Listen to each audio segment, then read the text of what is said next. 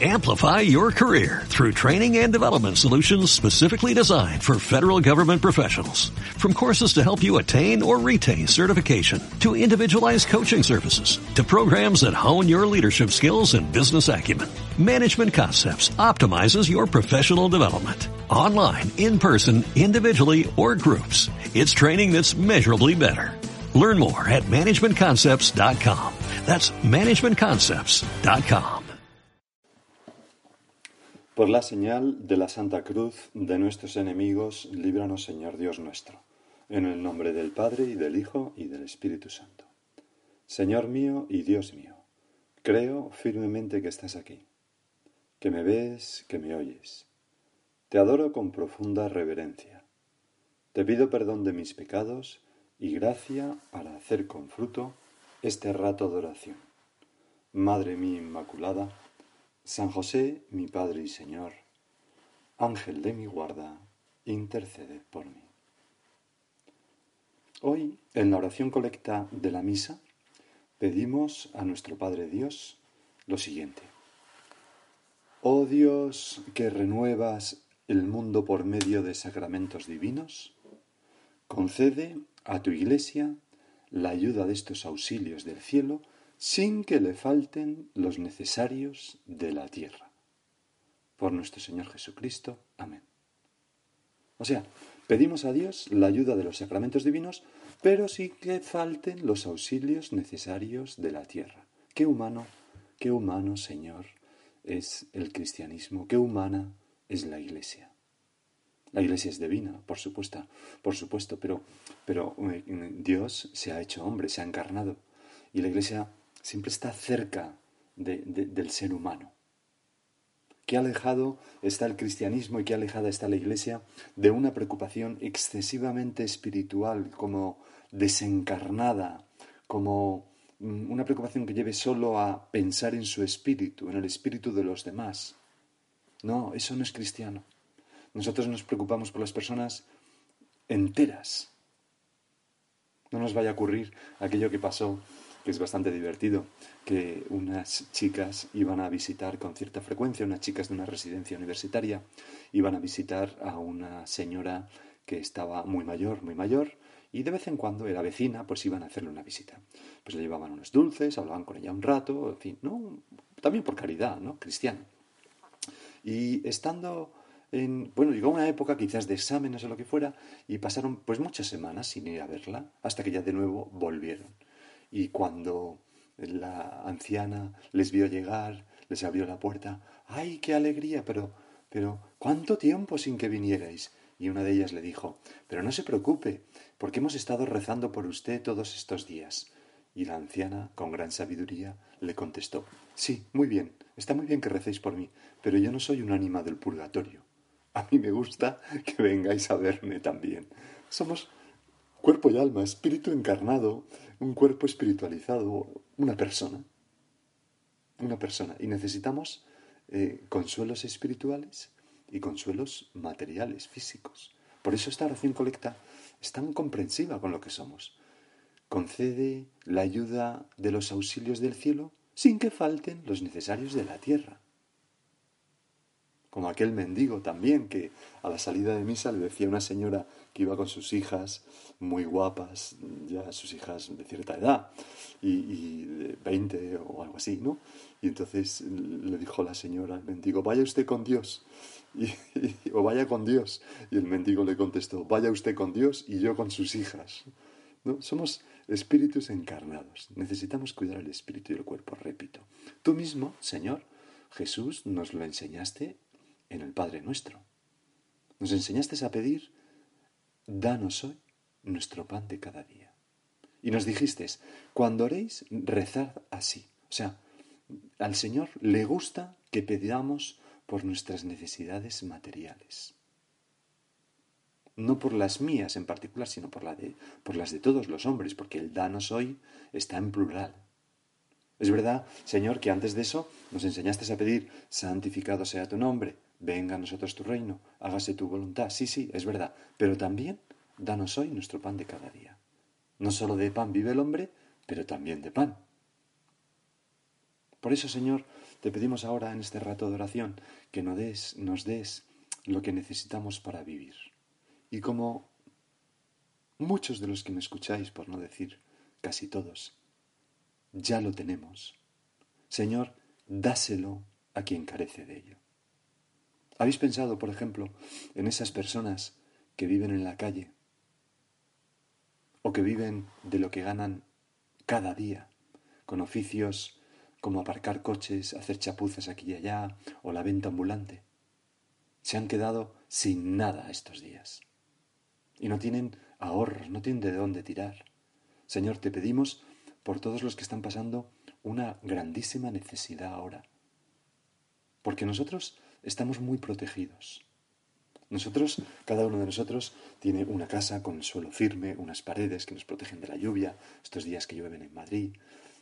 Tenemos mm, pues un ordenador por donde hacemos un pedido en internet y nos traen un poco de comida, tenemos una cuenta bancaria donde tenemos dinero, tenemos, en fin, tenemos tenemos compañía quizás en nuestra casa, o quizás no, quizás estamos solos.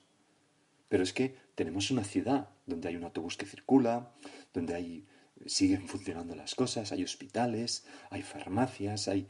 Pero es que además tenemos un país que funciona irrazonablemente bien, donde eh, impera la justicia, donde hay seguridad, etcétera, etcétera. Estamos muy protegidos, Señor. Pero hay gente, sin embargo, que está totalmente desprotegida, vulnerable. Si ya había antes pobres, más ahora y más con la que se avecina.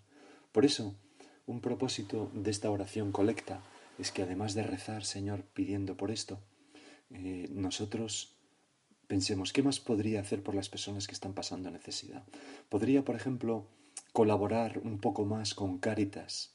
Caritas, que ha lanzado Caritas España como un programa para ayudar a los más indefensos ante esta crisis del coronavirus, esta epidemia del coronavirus. Pues podría yo ayudar un poco más.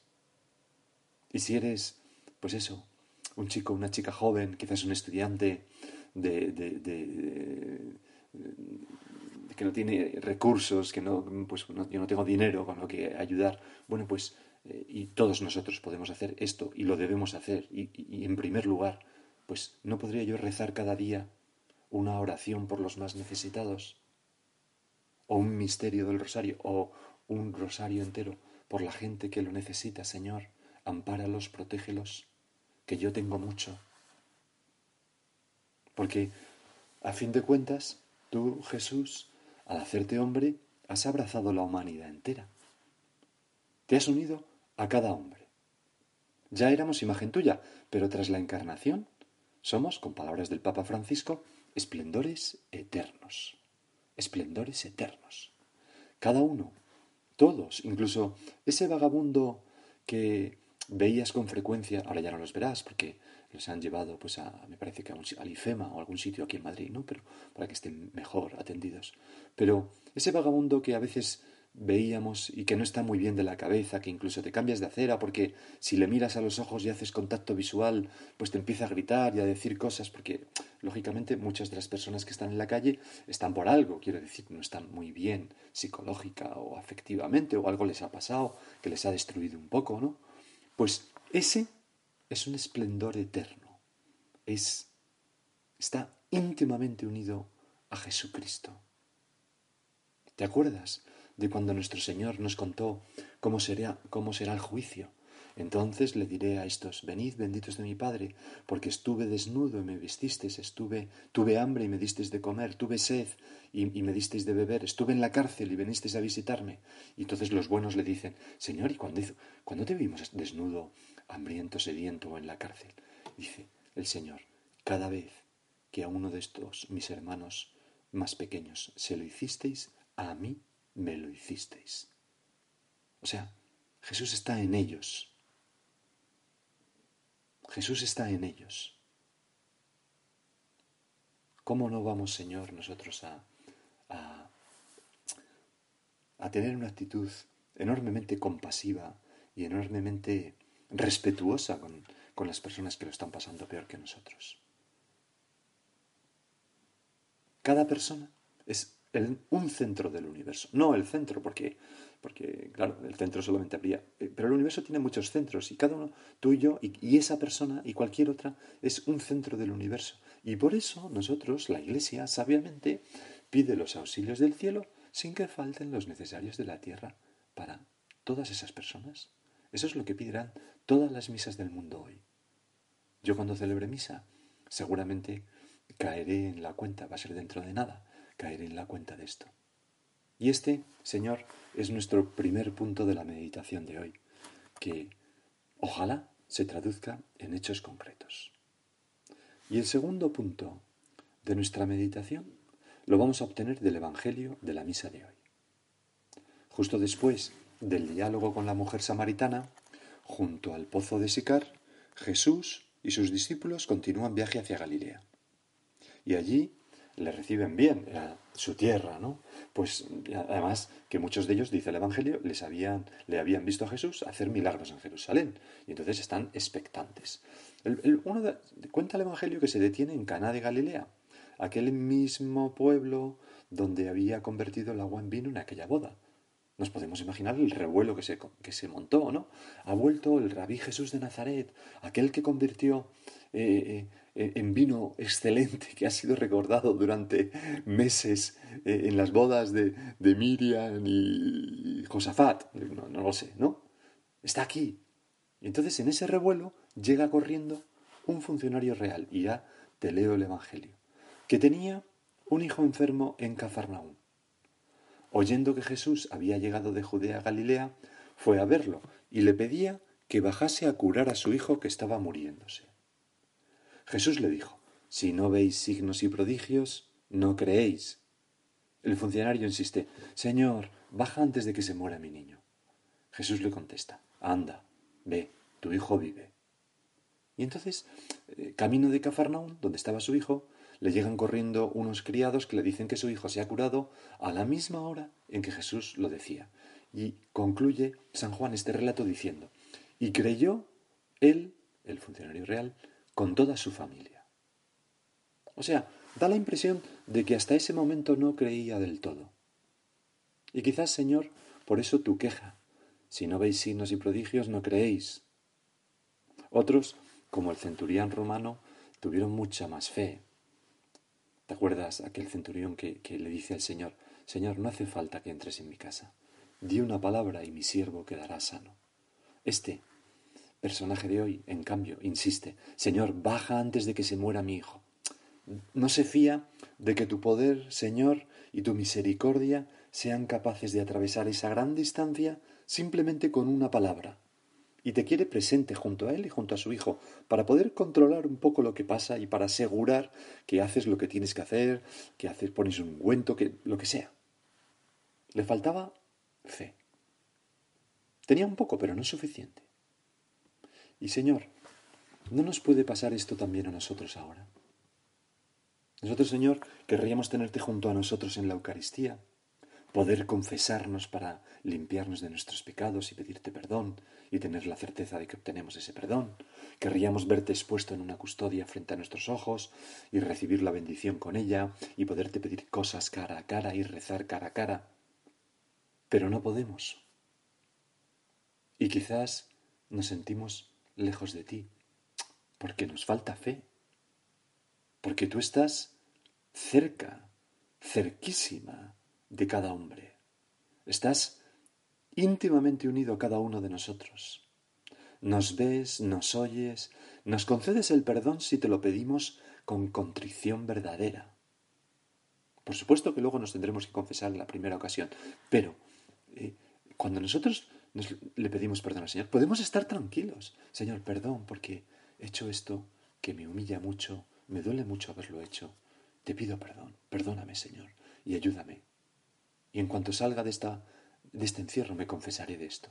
Pues ten fe en Jesús, ten fe en Dios tu Padre, que te puede perdonar a distancia.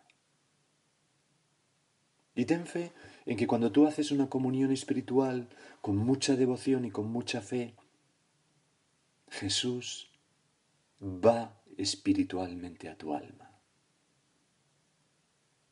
Te inunda de su presencia. Y por eso, Señor, pues las decimos con la mayor fe. Y ten fe de que cuando rezas un Padre nuestro, realmente el Padre vuelve tus ojos hacia ti en el cielo y Jesús se pone junto a ti implorando lo mismo que tú estás implorando. Y que cada vez que levanto mi corazón a Dios, Él me escucha. Señor esto, Señor lo otro, Señor, mm, canto hoy para ti, Señor, un rato te estudio más por ti, Señor, me voy a callar por ti. No estamos solos. Y ten fe en que no importa que no le pidas al Señor lo que necesites, si le pides que se haga su voluntad, que Él sabe lo que necesitas. Ten fe en que a distancia Él cuida de ti y de los tuyos.